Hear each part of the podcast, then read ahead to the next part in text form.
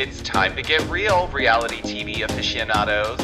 Welcome to the Georgio Says podcast. I'm your host, the one and only Georgio Takanakis, and I'm here serving you the juiciest updates on all your favorite reality shows weekly, as well as the hottest pop culture trends and even exclusive interviews that will leave you wanting more. This podcast will keep you on the edge of your seat. We definitely need to talk about this. The Georgio Says podcast starts now. All right, my friends, welcome back to another episode of Georgio Says the podcast. Happy Monday. Um yeah, so today's episode, you guys, I know I always recap Real Housewives of Potomac, but oh, you watched my recap on TikTok and Instagram, you already know what I feel about it. So I'm going to utilize this episode to give you a little bit more than what I gave in terms of a recap for Potomac, but I'm not going to give a full detailed one because A, it felt like the longest episode ever. Um, and it seems that there are some women who are refusing to try to move forward with the other ladies. So it's putting a negative impact on just the overall energy of the cast. It feels like separate shows in one episode happening because it's just, it doesn't feel cohesive and people are not liking it. A lot of the comments reflect that.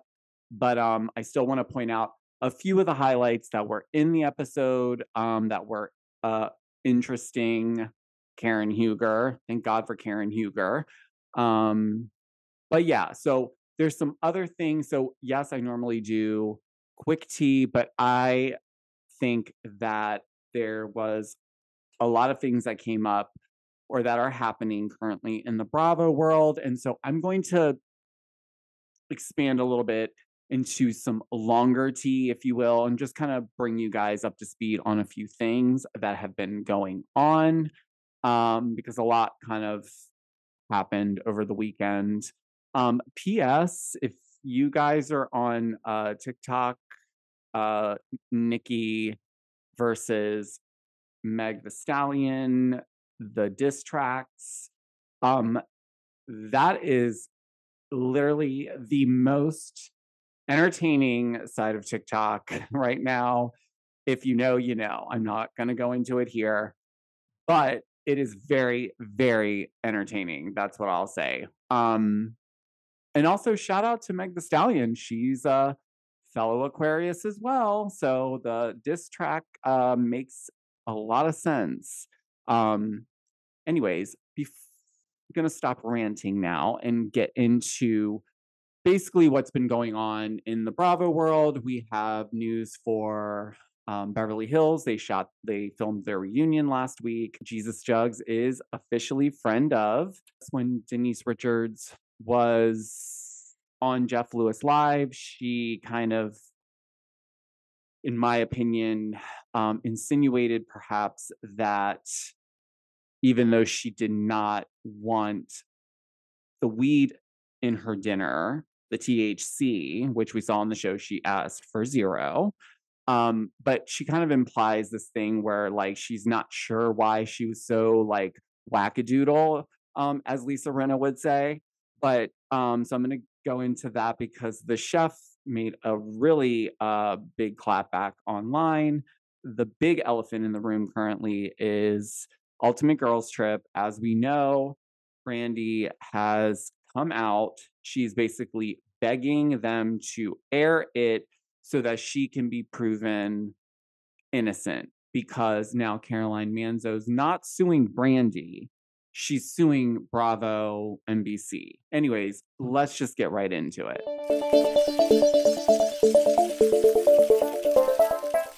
All right, you guys. So, as I mentioned, this is not going to be quick tea because I have a, a number of things that um, I want to kind of bring you guys up to speed on. But I guess where I'll start with all of this is Car- the Caroline Manzo, because that's the biggest one right now. Um, last week it came out that she was uh, going to be suing Bravo, the production company, NBC, um, over this sexual assault um, allegation that she had in the whole situation with her and Brandi while they were filming. But this document, I'm going to um, read you a portion where where it's detailing basically Caroline's uh, story and how things played out for her. So it's quite interesting because I read it through a couple times and I just have questions. So I'm just going to preface this by saying, in no way am I diminishing anything that Caroline Manzo felt or was triggered by, um, because it's clear that, you know, this absolutely was a triggering moment nonetheless. But outside of that, I still have some questions around basically what I read through because some of it just seemed a little bit I don't want to say over dramatized, but maybe it was kind of giving you a stringed out narrative of using the same keywords and buzzwords and there's even a portion where they go into like when brandi was on season 2 and like give you the marker on the episode the you know the time where it starts and it was really clear that the narrative was to obviously, you know, point out or alleged that Brandi, in fact, was, you know, sexually assaulting Caroline. And she clearly felt some type of way about the fact that, you know, production or nobody seemingly was there to like, uh, you know, do anything about it. In fact, they kind of force her, or not force her, but they ask her to be in situations with Brandi after she's already stated that she's not comfortable being in the same space as Brandi. So it's really kind of like interesting because like even today, Camille Grammer posted some photos from that trip in Morocco. And she's done this before. Like she really does. She's always been an advocate of the show airing because I've seen her post on Twitter and I've actually engaged with her about it because I've even asked her like do you know like anything cuz like I'm like we really want to see this at some point and she always was like yeah I don't know what's going on like but she posts you know quite regularly it feels you know from this trip so I don't feel like, and Brandi clearly wants this footage to air. She wants it to be seen for what, you know, what she, I think, believes will free her of this allegation that's been, you know, following her around. And, you know, quite frankly, like, I, I really kind of, I feel, I feel bad for Brandi. And I'm not, I'm to say this too. I'm not excusing you know the the boundaries that are you know not there or they're blurred for Brandi, but I absolutely don't think that sometimes sometimes I feel like because Brandi is just so transparent about everything, like she doesn't try to put up a front she'll say things that are wild. And yes, I agree. There's like a lot of moments where you're like, oh my gosh, I can't believe you said that. But that's who she is. She's like, that's what you see is what you get with her. I think we see that. That's clear as day. So when it comes to her being free with her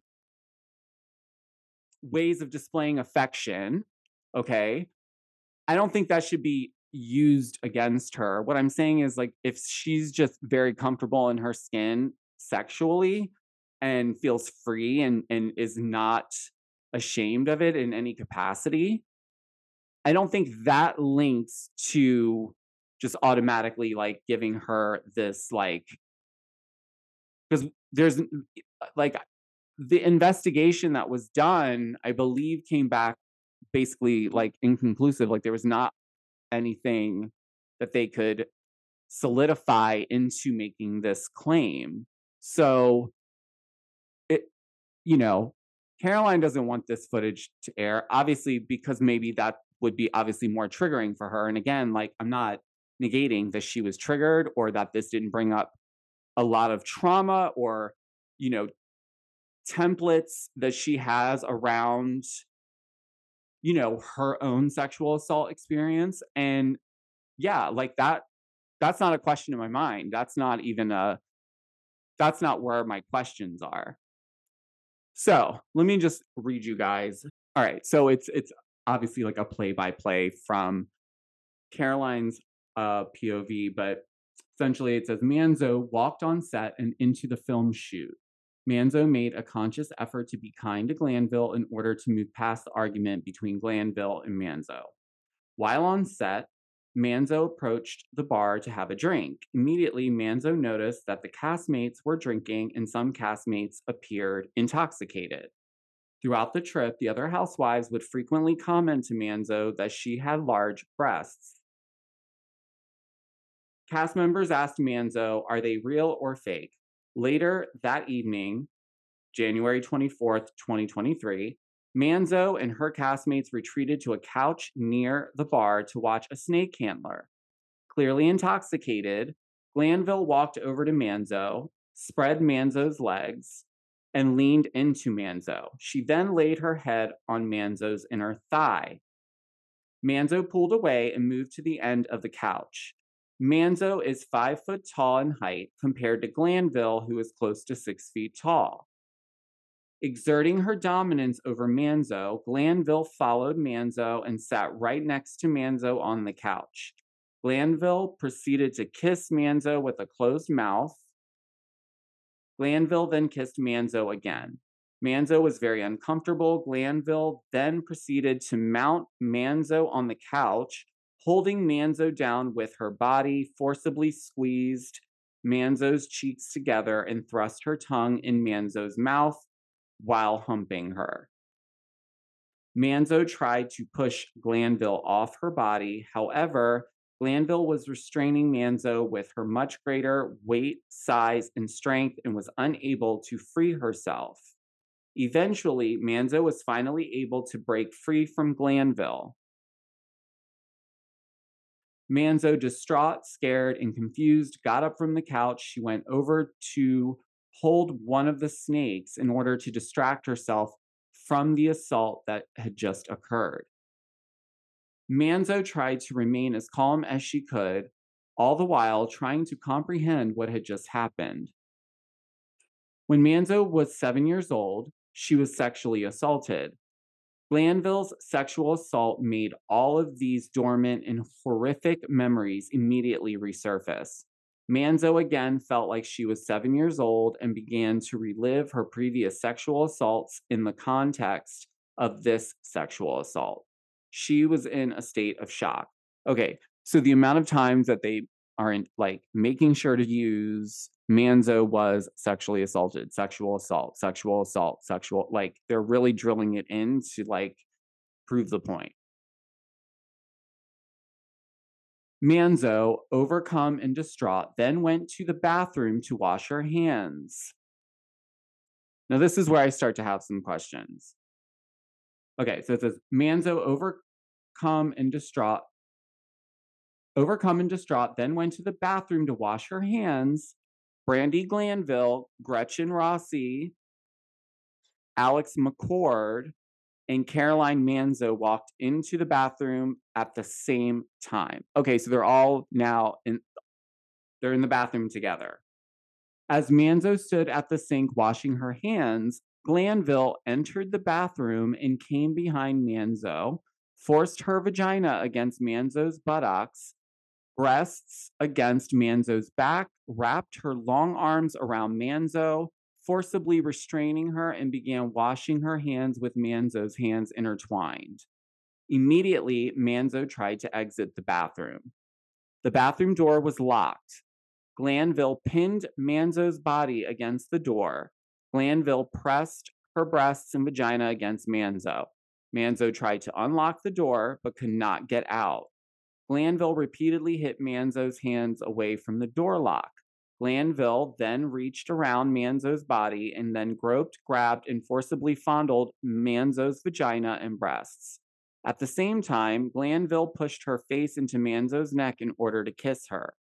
From inside the bathroom, Manzo cries, Help, help, help, help, but no one ever came. Defendants' producers are listening to the interaction on audio and even send one of them to the bathroom door to investigate, but he never opened the door or took any other action to intervene and stop the sexual assault. Manzo, visibly shaken, was finally let out of the bathroom after Housewife of New York uh, Alex McCord saw what was happening and unlocked the bathroom door so Manzo could leave. After the sexual assault, Manzo, clearly shaken, tried to gather herself together, all the while thinking to herself, You are here to do your job, do your job, and proceeded to the dining room for dinner.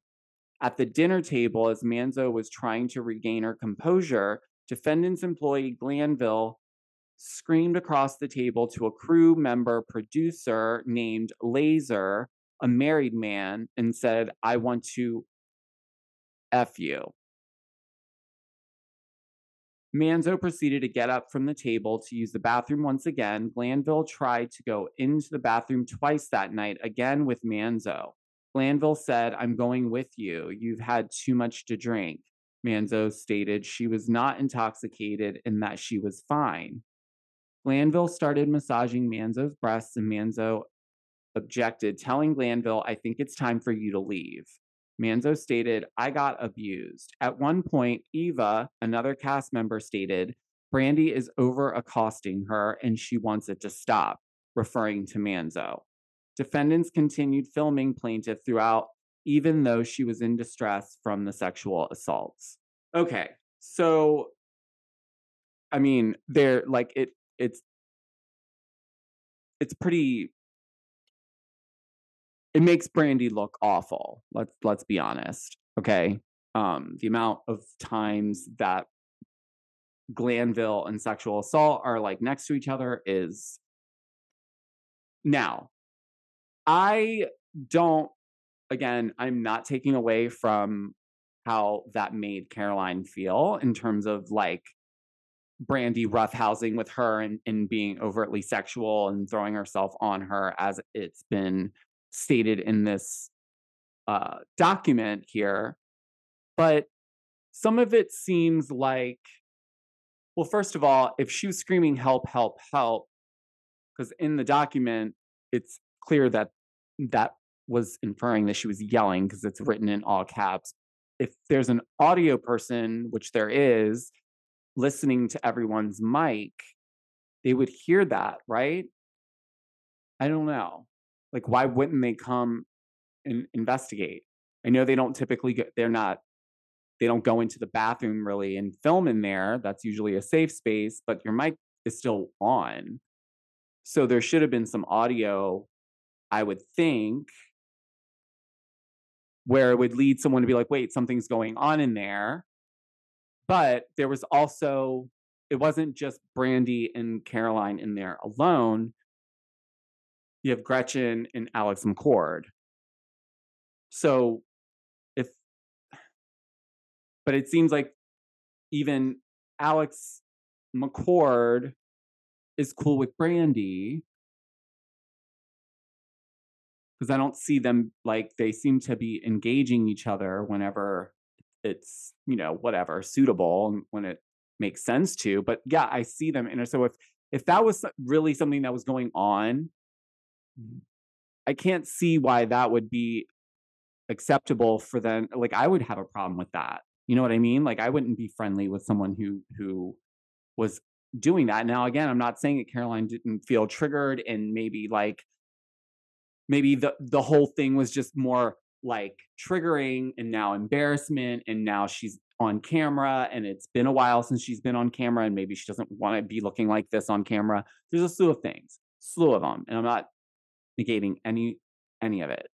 But I do think it's interesting that the lawsuit, you know, is obviously pointed at, you know, Bravo and production and stuff like that. Now, obviously, like Brandi doesn't have the kind of money for them to go after her anyway. So, but it is stalling Brandi because that's, you know, why she really wants, she clearly feels like people watching the show or watching that footage in particular would clear her name. Well, Caroline doesn't want it out. But I guess my question is well, then can't we just have someone internally that's dealing with the case look at the footage? I'm sure they did when they did the internal investigation, which then was inconclusive. There wasn't anything out of it. And and I feel like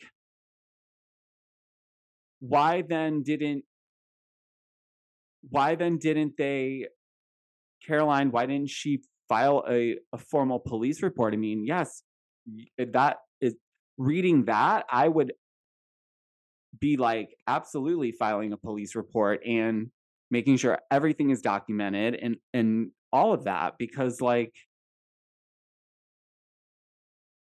i don't know i don't know you guys there's just something a little bit doesn't it doesn't make sense. I, I, I just feel like, and I know there's a lot of theories out there, but I don't want to go down that rabbit hole because there was those were kind of, but this has been kind of like old news. Like, would this happen like a year ago? And I just feel like at this point, like, yes, if they they don't probably want to show it because yeah, it would be triggering for her because that was something that clearly triggered her. However, I don't know. Brandi does not seem to think it went that way and clearly is pretty much begging for them to air it. And I think that's probably like why like Camille's posting the pictures from the trip and commenting that they, you know, they should air it. So clearly like I don't know. But then again, it's like is it it, it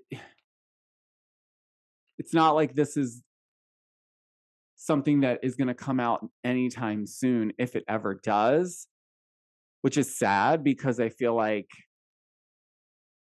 i don't know unless they like wait until this whole legal process because i'm pretty sure like they're not going to actually like go to they're not going to go to court with like they're just going to settle with her in some capacity.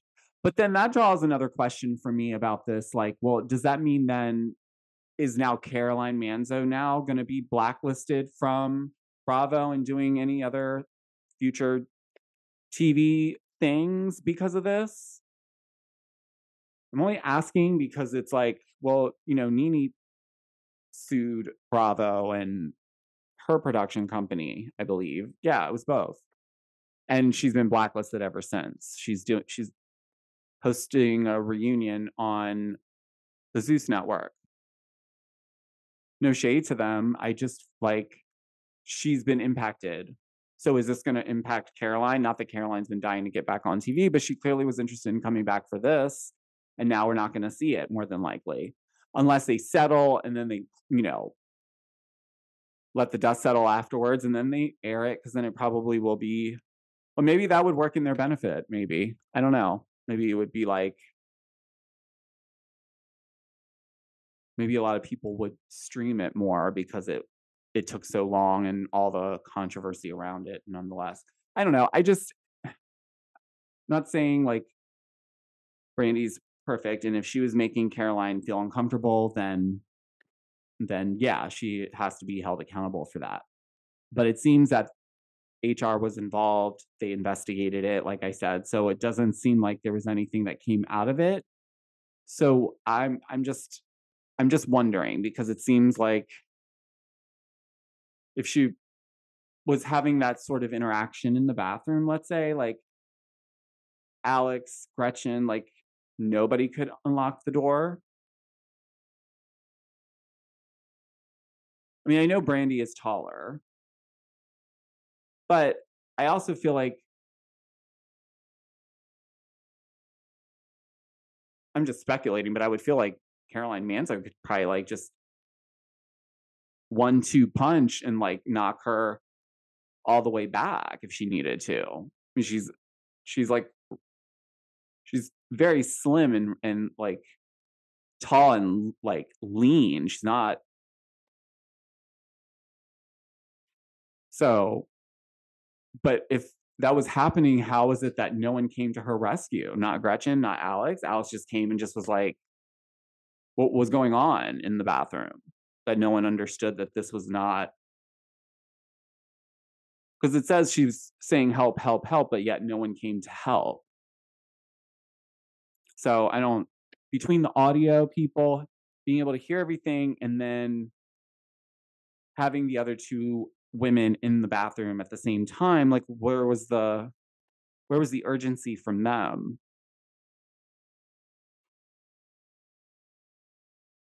And I read the part where they reference like Eva saying like she's being accosted too much, like meaning like she she needs a chill. That's like any other situation where Brandi's just wild and and drunk and crazy and like does something to piss you know someone off and sometimes it gets to be too much and so i think they're trying to like i'm reading that differently than what they're trying to imply with that statement that you know eva said this but like then again, it's like, well, then maybe they should just watch the footage. Maybe they should subpoena the footage to watch just for the situation, at least to be able to like allow Brandi to have the right to like defend herself and try to clear her name. I feel like this is just kind of like it's just painting more of this picture because, like, you know, you guys heard the. I mean, the amount of times the word, you know, sexual assault was used pretty much, you know, a word or two away from Glanville was very like, you know, very specific. So I just, I wonder. at any rate, that's the big elephant that's been in the room. Um, I I hope they get this sorted out quickly. I know a lot of people really do want to watch this Ultimate Girls Trip because it looks like it would it's to be it would be good. And I mean, outside of this situation, um, but you know, we'll see.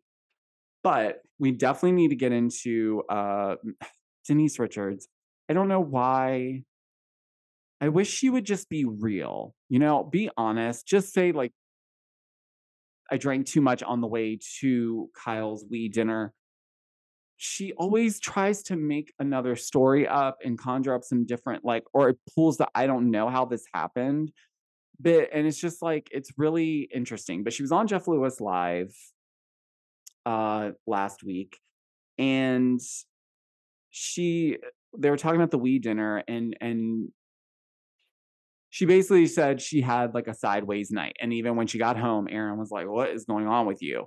I think that she doesn't want to admit maybe perhaps she took something to calm her nerves and just am not I'm this is what it looked like to me.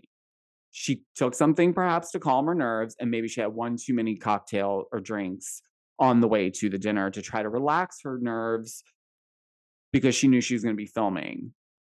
Right. But I think that slowly t- like caught up with her. And I think it all just hit her because I'm sure also the energy when you're filming is like intense. And so if she was already going down that slope, then it was like downhill for real. Like she was a mess. We we can all agree with that. But she also she tries to like almost imply that because they go back and forth. Like he's like, "Well, do you think that maybe you got wheat and you accidentally got weed in your food, or like that you they switched your plate by accident, or they and they put weed in your?" They were implying like either the chef made a boo boo on the whole, like, because, you know, in the episode, they're very clear. They show us, like, each of the ladies get, like, if they got it, how much dosage they were getting in theirs, and the ones that weren't getting any would say zero. And so Denise said she didn't want it because she also says on the Jeff Lewis uh, show that like she's tried it a couple times, it doesn't agree with her. I don't feel like that was like THC behavior. It felt more like I drank something and took something and here I am. But nonetheless, the chef from that dinner party, he um he spoke out and he clapped back at Denise, rightfully so, because the way that they were going on about it, it kind of it was just implying that like she was drugged, perhaps, maybe.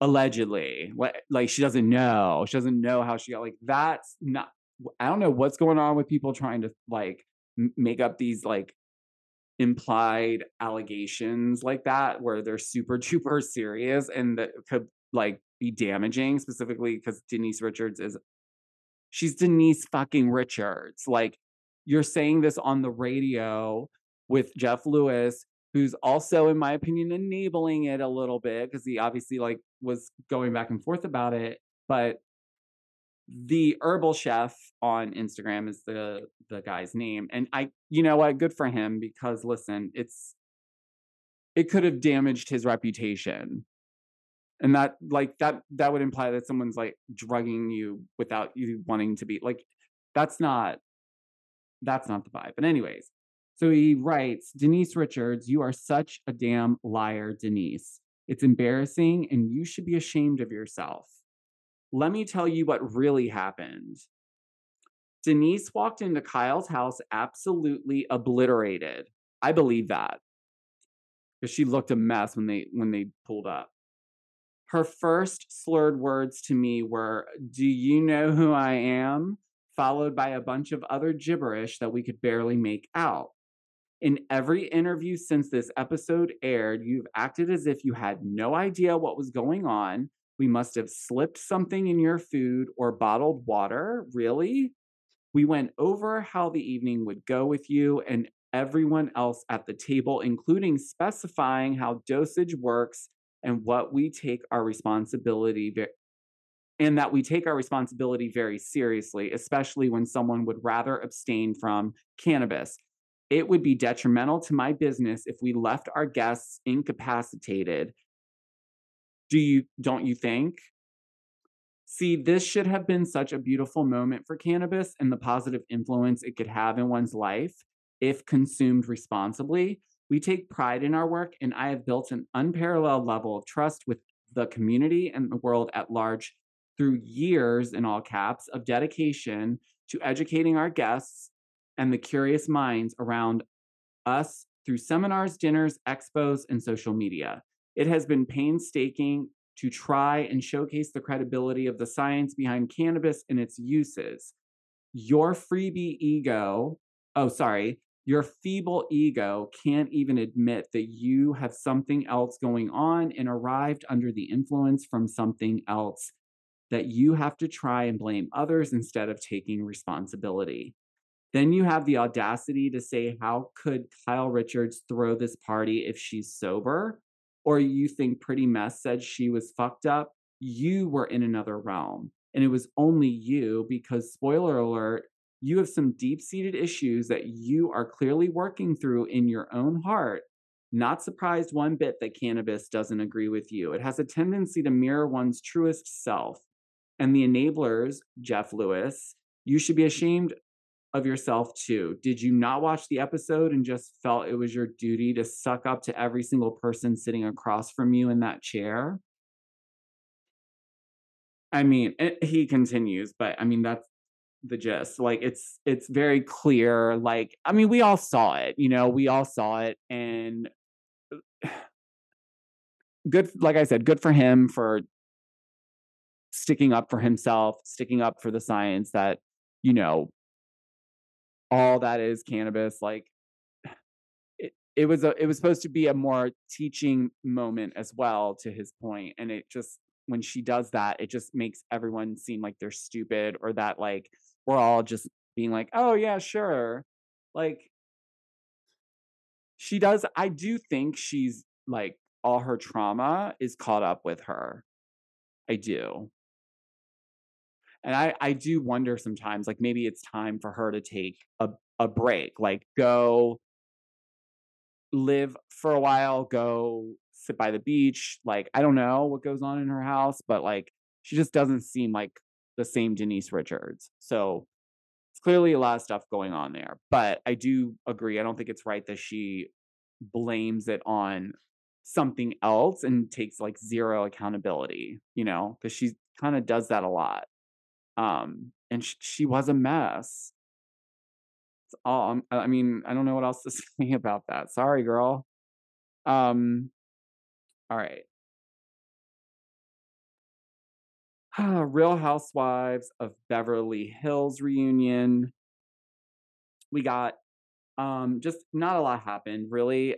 Uh there was a moment um and shout out to your moms are watching because I saw that she had uh put up the tea first.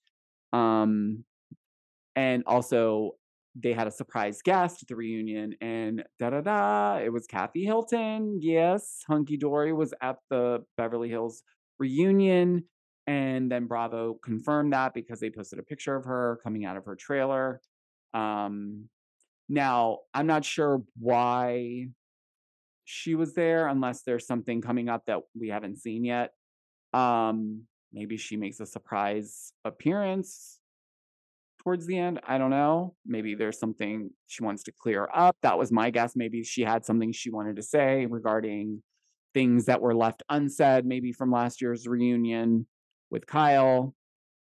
Who knows? Um, so that's kind of fun because it's like it might be solidifying her coming back to the show as well, which would make sense.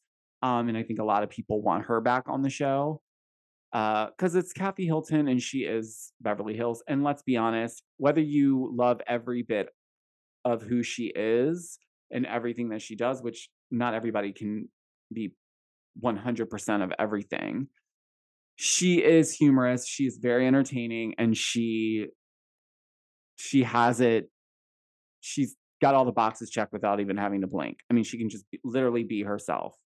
Um, I mean, this she was just on a page six interview talking about how her and Rick go to Cheesecake Factory once a week for date night. And I just think that is just the cutest thing because it's like it's Kathy Hilton and Rick Hilton going to Cheesecake Factory and talking about how good the food is and makes you feel like this is like people want to watch that. You know what I mean? I do at least. I don't want to speak for everybody, but I think I think most people would agree that she's good for the show. Um because she's got a like she's got a quirky sense of humor and I think she blends in nicely with the cast um for the most part. Um then the other part of the tea that came out of the Beverly Hills reunion was that um, Sutton, unfortunately, towards the end of the, the taping, she passed out and had to be taken to the hospital. And so um, Garcelle went with her. And, but it's, I've, I believe she's fine now. I've heard that she's doing okay. And that I, I mean, they didn't say what happened exactly, or like maybe someone out there knows um, more details. I don't know exactly w- what came out of her going to the hospital, but I mean, it could be a number of things, honestly. Like she could have not been feeling well already, and maybe she didn't eat something, or maybe she didn't eat enough, or did, maybe her blood sugar was off. Um, but we'll probably see it play out if it happened towards the uh, end of filming for the reunion but they're not going to obviously we're not going to get a another cast photo this this reunion because obviously last year we didn't get one either um, because Kyle was distraught. Um, and that was pretty much it. There's not I don't know exactly where we're at yet because I feel like we have a few more things coming up with Beverly Hills. Uh, it coincidentally though, I was a little bit interested to because if you guys have noticed, Crystal has been, uh, you know, shading Dorit because rightfully so. Dorit's comments towards Crystal on that last episode was like just she has no she literally is in a bubble. Anyways, so Crystal is clearly speaking out. It's just funny that the timing of it all is happening when they filmed the reunion. So I wonder how that was. Like, I wonder how activated Crystal was during this reunion. Because also, I don't know what else is hap- we don't know yet, like how much more of the season we have left. I would believe it's like another four episodes, maybe five. Um, we know the season finale is going to be Erika performing at Kyle's white party. So whenever that comes up, but I feel like that's coming up soon. Um, and the seating chart obviously has Kyle next to Andy, of course. Um, and next to Kyle, it's Erika. Next to Erika, it's Dorit. And next to Dorit, it's Anne Marie. Um, and then on the opposite side, Sutton has her seat next to Andy, because obviously she had the most conflict with Kyle this season. And then next to Sutton is Garcelle, and next to Garcelle is Crystal. So, um, well deserved there for Sutton because I feel like she really worked her, she really earned her diamond, and then now she's got her seat next to Andy at a reunion. So good for her. Um, you know, I, we, I'm a slutton over here, so I'm not ashamed to say that. Uh, glad that nothing serious uh, happened, and you know, if I'm honest, I'm ready for this season to kind of wrap up as as as well. Um, because honestly, it's it's been a it's been an interesting transitional season for Beverly Hills, but the ratings are still strong, so it's we're still tuning in. So it still has that pull to it, and and the storylines are not awful, but it's just different. And I think it's you know we'll see how this goes because um I don't know it's it's going to be interesting because also I wonder how much Kyle gets grilled at the reunion because you know a lot happens towards the end more so when they pick up the cameras again. So we'll see. I think um Kathy being there is kind of solidifying her return to possibly coming back next season. I mean, fingers crossed at least on my side. Uh all right, last one, you guys. Sorry, this has been a very long winded, but I just want to bring you guys up to speed because so much was going on over the weekend. So, anyways, as I mentioned, yes, Alexis Bellino has officially uh, signed on for Orange County. She's a friend of. I posted a photo a few nights ago where she was filming with Heather um, Dubrow and Emily Simpson and looked like they were having cocktails. Um, and then she made an Instagram post where it's clearly she's like glammed up. She's clearly like going to something that they're filming, probably like a get together or like drinks or dinner or some event. And her caption is, Go ahead, question me. I'll give you the truth you don't want to hear. But it's her hashtags that made me laugh out loud because it's like hashtag bring it, hashtag speak, hashtag truth, hashtag I will still bring love, hashtag pink, hashtag Jesus Barbie, hashtag hot pink. Yeah. So it's on. She's basically, it seems like she's basically like, if, if anyone tries to question the whole John Janssen thing, she's she's ready to go there. we just got into this filming so we still have a little ways to go. So it'll be interesting to see the developments um, and what comes out about it. I hope not too much gets leaked around the season. I kind of like the element of surprise, if I'm honest. So I hope I hope we get a little bit, obviously, because you want a little bit of tea, but like don't give us the full play. Like I don't want anything like too out there where we know exactly what the storylines are. Um, but you know, I'll always keep you guys posted there because I I think this is going to be really interesting this season with um, the shift in friendships uh, with Shannon and Tamra, Alexis being back. You know, a lot's shifted in a short amount of time. And, you know, it's going to be really interesting to see how everyone handles it. Uh, what else? All right, I think that's it, guys. Let's uh quickly recap Real Housewives of Potomac. Goli Nutrition is an inventive, people focused nutrition company committed to providing innovative products that make taking your daily supplements simple and delicious. Their products are formulated with quality ingredients you can pronounce and flavors your taste buds will absolutely enjoy. And at the core of it all, they lead with purpose. Goli for Good is an initiative committed to playing a profound role in supporting the health of our planet as well as our local communities. Learn more about their initiatives, such as B Corp certification, Vitamin Angels partnership, and Eden reforestation projects at their Goli for Good page. And if you use my special code, The Georgio Says, at checkout, you will receive a special discount. Now let's get back into the episode. All right. So obviously, this episode really solidified for me that Potomac has like too many different shows happening in one. Um, because a lot of the ladies are not willing to move on with some of the other ladies that they have conflicts with in order to keep things moving to build more cohesiveness within the cast.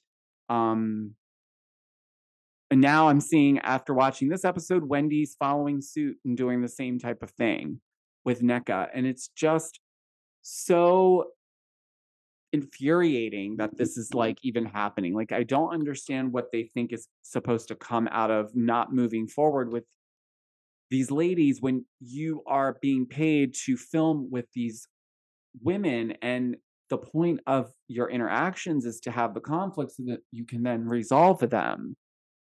Now, I understand people can be upset for a minute, but at some point, we've got to we've got to facilitate the conversation. We've got to wrap it up, and we've got to try to move on. At least try, you know. But these ladies are like gizelle's refusing to be around Wendy, refusing to be around candiace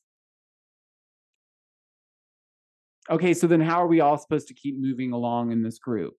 So I really feel like that is really making the energy of the season like icky. Like I don't I usually am super duper excited to watch Potomac and now I feel like I'm only watching it for Karen because at least Karen has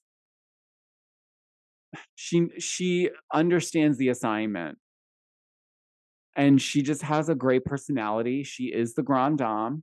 And you know what? Like her storyline actually has some like some meat and potatoes on it while she's still trying to like be sassy and, and be shady and and do all of that. Um because if we didn't have that, if Karen wasn't on this season or something, I probably would have stopped watching. I'm gonna be honest, because it's really like there's nothing going on in anybody else's life. We're not seeing too much. We we saw Nneka's house with boxes everywhere. Like we're learning a little bit more about her like personal journey with her husband and the baby, uh, trying to have a start her family, that process. And we have like Wendy, who is just talking about this show that she's trying to get up off the ground for her YouTube channel. Okay. And that it's stressful because she just hired a new production team, which we already knew that from last week's episode. But like, like Eddie's storyline is more interesting because Eddie says that he's investing in a cannabis uh facility or you know some sort of like venture in that space and he's calling it um Happy Eddie which he got that name from Sesame Street. Remember she called him, you know, Happy Eddie. So that's more interesting to me. Cuz I don't know, I mean, we haven't really seen Wendy do anything either. So that the least bit, like, why not have Nneka and Wendy have a conversation? And why is it this much of a resistance? If it's not true, or if there's something that is a misunderstanding, how are we going to get through it? Nneka is like holding on to this one thing. Thankfully, you know, we got a little bit more out of her this episode because I feel like every time we've seen her, she's just like, it's about Wendy and this whole shrine of it all. But at any rate, like I said, thank God for Karen because, you know, she has to go up to um, the Wooden family farms and she wants to also invite some of the ladies to come with her to Surrey County because why not? They can help with the landscaping, they can help clean up some of the debris from like, you know, the fallout and honestly, like I feel like this is such a great story for Karen to be able to show because it's like showing that like the lineage in which that that house and everything it came with is now like coming back full circle and it's on Karen's terms and it's it's so powerful. That was probably my one of my favorite uh scenes when they started going into that um the blessing or whatever and they were kind of doing the flashbacks of how they started to look back at the lineage and who was where and like basically like the family tree but from like they were on a plantation like that's like got to be like I don't even, I can't even imagine, but like it, it's, a very powerful like story. And I know like the edits on Surrey County and all that are like more humorous, but the fact that she's able to keep that in her family is huge, in my opinion, at least. Um, also, Gizelle and Ashley are starting an athleisure line and they're calling it GNA, stands for Gizelle and Ashley. Yes. Um I don't I don't understand what this is. It feels like an idea that was thrown together for a storyline, um, also like a business of some sort. I know their full line isn't launching until spring of 2024, but they currently have some merch on their uh, GNA apparel website. But I don't think that we need another athleisure line. Um, certainly don't think that those two would be able to understand what everyone's looking for in athleisure. They don't. I mean, in terms of builds and stuff, like in lifestyle, like Ashley doing this by herself would have made more sense because at least, like, okay, fine, she's athletic, she's got a nice build, she has a nice body, she's very active, she's like, that's believable. But then it's just like watching the scene with them looking at the fabrics and like Gizelle's picking out velour, and it's like, that's Ash is like, that's not breathable, babe. She's like, oh yeah, you're right. Like, cause it that's what I mean. It's like, well,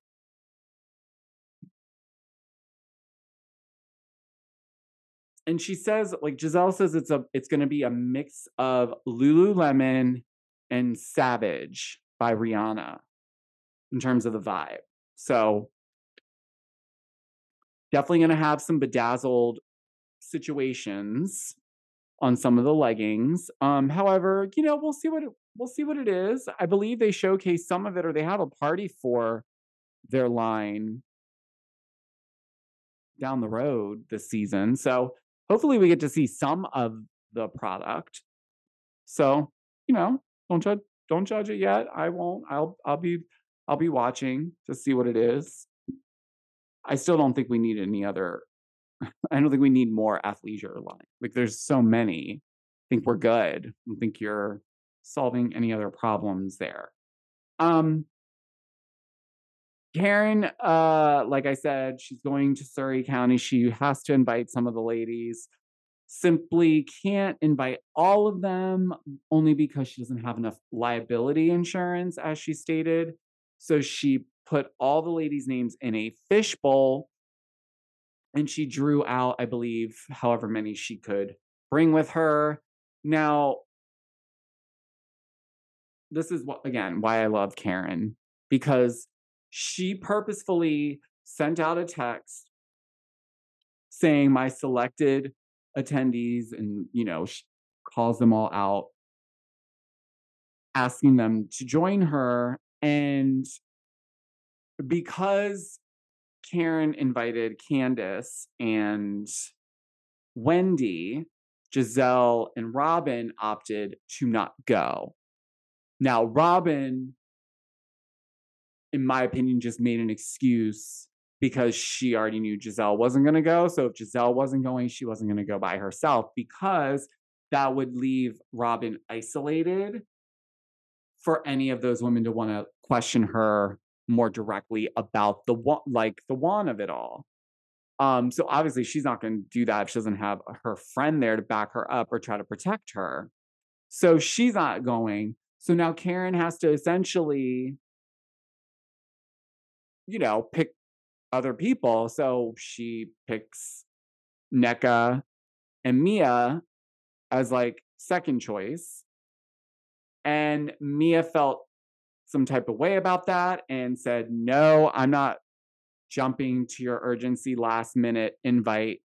Basically, like, F off. Like, I wasn't your first pick. Like, don't try to like fill in the slot with me, which I get. Like, I would be a little pissed off about that too. Um, and Nneka, she realized that she wasn't picked first, obviously, because when Gizelle and Charrisse came to see Nneka's house, they talked about this because, you know, Gizelle was like explaining why she wasn't going to go. And this is also where I realized these women are not going to move forward and it's going to impact the show going forward. It already has because she says, I'm not going to interact with Candiace or Wendy. That's it. Like, no way, no how, like, not happening. And I find that to be like, like, I get it. Like, I'm not saying Gizelle didn't get all those death threats and that it wasn't like things being directed at her. But at the same time, you're on a show and this is your coworker and you guys get paid to film with each other. So at some point you need to find a way to move on. That's that's the point of being on these shows. Like it's just annoying when they start to cl- get become clicky and then they break off because then we get what we got this last episode. A hodgepodge of content. Nothing felt like it ran through consistently in terms of storyline, overarching storyline, if you will. It just felt like everyone had their own show and we were seeing clips of different shows in one episode. Because even when they throw in this unnecessary scene where Mia goes with Robyn to some salt spa where they go into a salt room cave, which looks actually pretty cool. However, the content was ridiculous. They're just laying there. They're talking about absolutely nothing. Mia's talking about how she retained a lawyer about a year ago from that point, um, and was looking into divorcing Gordon. And I don't even remember what else she brought up. She, I think maybe her her point, like maybe they were trying to get her to talk to talk to Robyn so that Robyn would open up more about the Juan stuff but it didn't work because as soon as she asked like well are you and juan in therapy? Robyn's like no we don't we haven't gone to therapy because we don't have a problem with each other. It's just like separately they have issues outside of their home. It's just not between the both of them so they don't feel the need for therapy which i'm like are you joking so anyways i'm not going to try to unpack that whole bag of rocks because that is like it's so clear that no one is she's she's not going to give up any information. I don't know what'll happen at the reunion. Like maybe she'll be grilled more, but it doesn't feel like they're really asking that many questions. And if they are, it's being cut out. I don't know. Uh, unnecessary scene. Yawn fest. Surrey County, uh, the ladies get there. Like I said, Karen has a bless uh, blessing ceremony for the property that she is acquiring and purchasing. Um, the ladies on their way to Surrey County. Oh, yes, on the way to Surrey County, which by the way, I would not be, they would have had to get a bigger sprinter van for that like length of travel because it looked very claustrophobic. Like I would have probably needed like multiple breaks, like because I can't, I was getting like a little panicky, like when they kept showing like where Candiace and Wendy were, and because Ashley was also in the very back, so it just felt like everyone was literally on top of each other. So I was like, why didn't you guys just get a bigger van? Um, but nonetheless, Ashley lets everyone know that she and Gizelle are starting the GNA fat like athleisure line. And Wendy and Candiace quite literally bust out laughing and said, like, are you joking? Like for real? Like why are you two linking up to start an athleisure wear line? Like that doesn't make sense. Absolutely. Eh, does not make sense. And Ashley knows it doesn't make sense because she was also laughing at it. Like she knew. You knew, Ashley, that this is not it. This is not the vibe. So, but like I said, we haven't seen the, the final products, so I'm not going to judge it yet. Maybe it's cute. Maybe I'll get some GNA. Who knows? All I know is Nneka's really trying to resolve things or come to some like neutral grounds with Wendy because she does invite all of the ladies on the van to her unpacking house party where I guess you invite people over to your new home and they help you unpack all of your shit. Uh that doesn't sound like something I would be interested in doing, but uh I mean, I might help you unpack one box and then drink champagne with you and like we can order pizza, but I'm not going to unpack all your boxes for you. No. Um, but nonetheless, uh, obviously Wendy felt like they were putting her on the spot because then Ash is like, "Did you hear she invited you too?" And he, she was just like, "Yeah, like 20 million steps forward on us." Like, meaning like we haven't even had a conversation. But then it's like, well, why aren't you guys having the conversation? Seems like you don't want to have the conversation. She's trying to move forward with you. You're not allowing her to have the conversation to try to move on. So she's trying other ways by including you and inviting you to the unpacking party for her new home. Like that's her way of trying to put her foot in the door because you're not allowing for her to have dialogue and explain her side so that you can explain your side and maybe try to come to some sort of middle ground because then when we when we're done cleaning up the yard and we're having lunch Nneka again is ready to have the conversation she's very transparent. Yes, I did call you a bitch. You're right, but you cussed at me too, and like was just ready to dialogue. And Wendy shut it down. She shut it down. She was like, nope, nope, nope, I'm not gonna do this. You're not worth my time. And it's just like, right. I think I understand Wendy not wanting to continue entertaining the conversation when it was in regards to her mom because she's protecting her mom. But at the same time, this to me makes it look worse when you're not even willing to discuss it. Like I would be in there being like, yeah, I want to have this conversation with her. I would love to have this conversation with Nneka if like I was in Wendy's position because I would want to have some time to clear things up so that it's not this like weird narrative being thrown out there and then you just go silent and say i'm taking the high road where it's like no. It's not about taking the high road you should have the conversation for a number of reasons but the main reason is so we can move the storyline along because as of right now Nneka's storyline is this shrine thing and it's just no one has shit going on this season.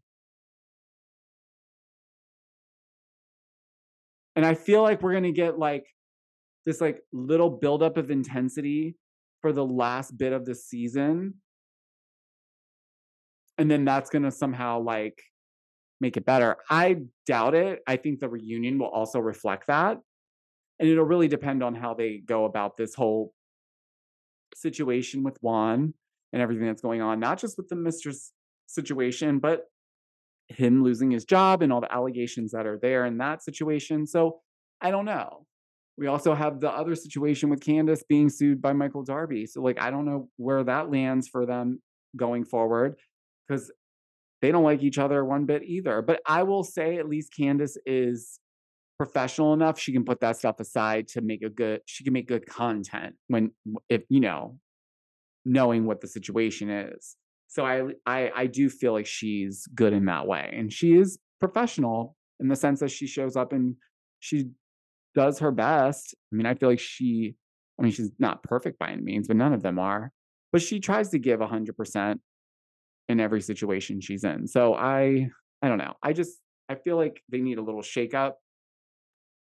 I think it's a little too clicky. It's a little bit too quick to just ice people without having the conversation. So, no, I don't think that's going to make Wendy look good because she's not allowing for that. And Gizelle, too. She's not allowing for people to have a moment to move on. Robyn doesn't clearly want to have anything to do with Robyn. So, well, then what are we, what show are we watching? What show are we watching? It's wild. So hopefully it's coming to an end soon. Like, like I'm hopeful that they but it's only episode 10. So I feel like we have a little ways to go, but hopefully it starts to pick up because I don't know how much more I can do with if like if Karen's not in the scene, it's really hard because it, it just feels like filler scenes. Anyways, let me know your thoughts. Let me know your thoughts on everything because this is a lengthier podcast episode, but I'm I'm cool with it because I just, I updated you guys on a lot of stuff.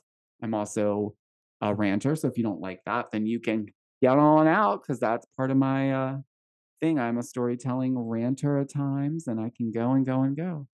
Anyways, uh, in all seriousness, thank you guys for um, tuning in. Thank you guys for commenting, letting me know your thoughts, keeping it real with me. And uh, yeah, I think we've covered everything, right? I covered pretty much all the stories I wanted to get you guys up to speed on. This week, I will be recapping Vanderpump Rules with Caitlin Marshall. So if you guys were tuning in to our podcast, I was doing the Salt Lake City recap with her on her podcast, Besties by Bravo. So obviously now Salt Lake City has come to a close. So now we have Vanderpump Rules starting their new season premieres tomorrow, but I will be recapping it on her podcast on Thursdays. I will see you guys uh tomorrow for the next episode. Bye.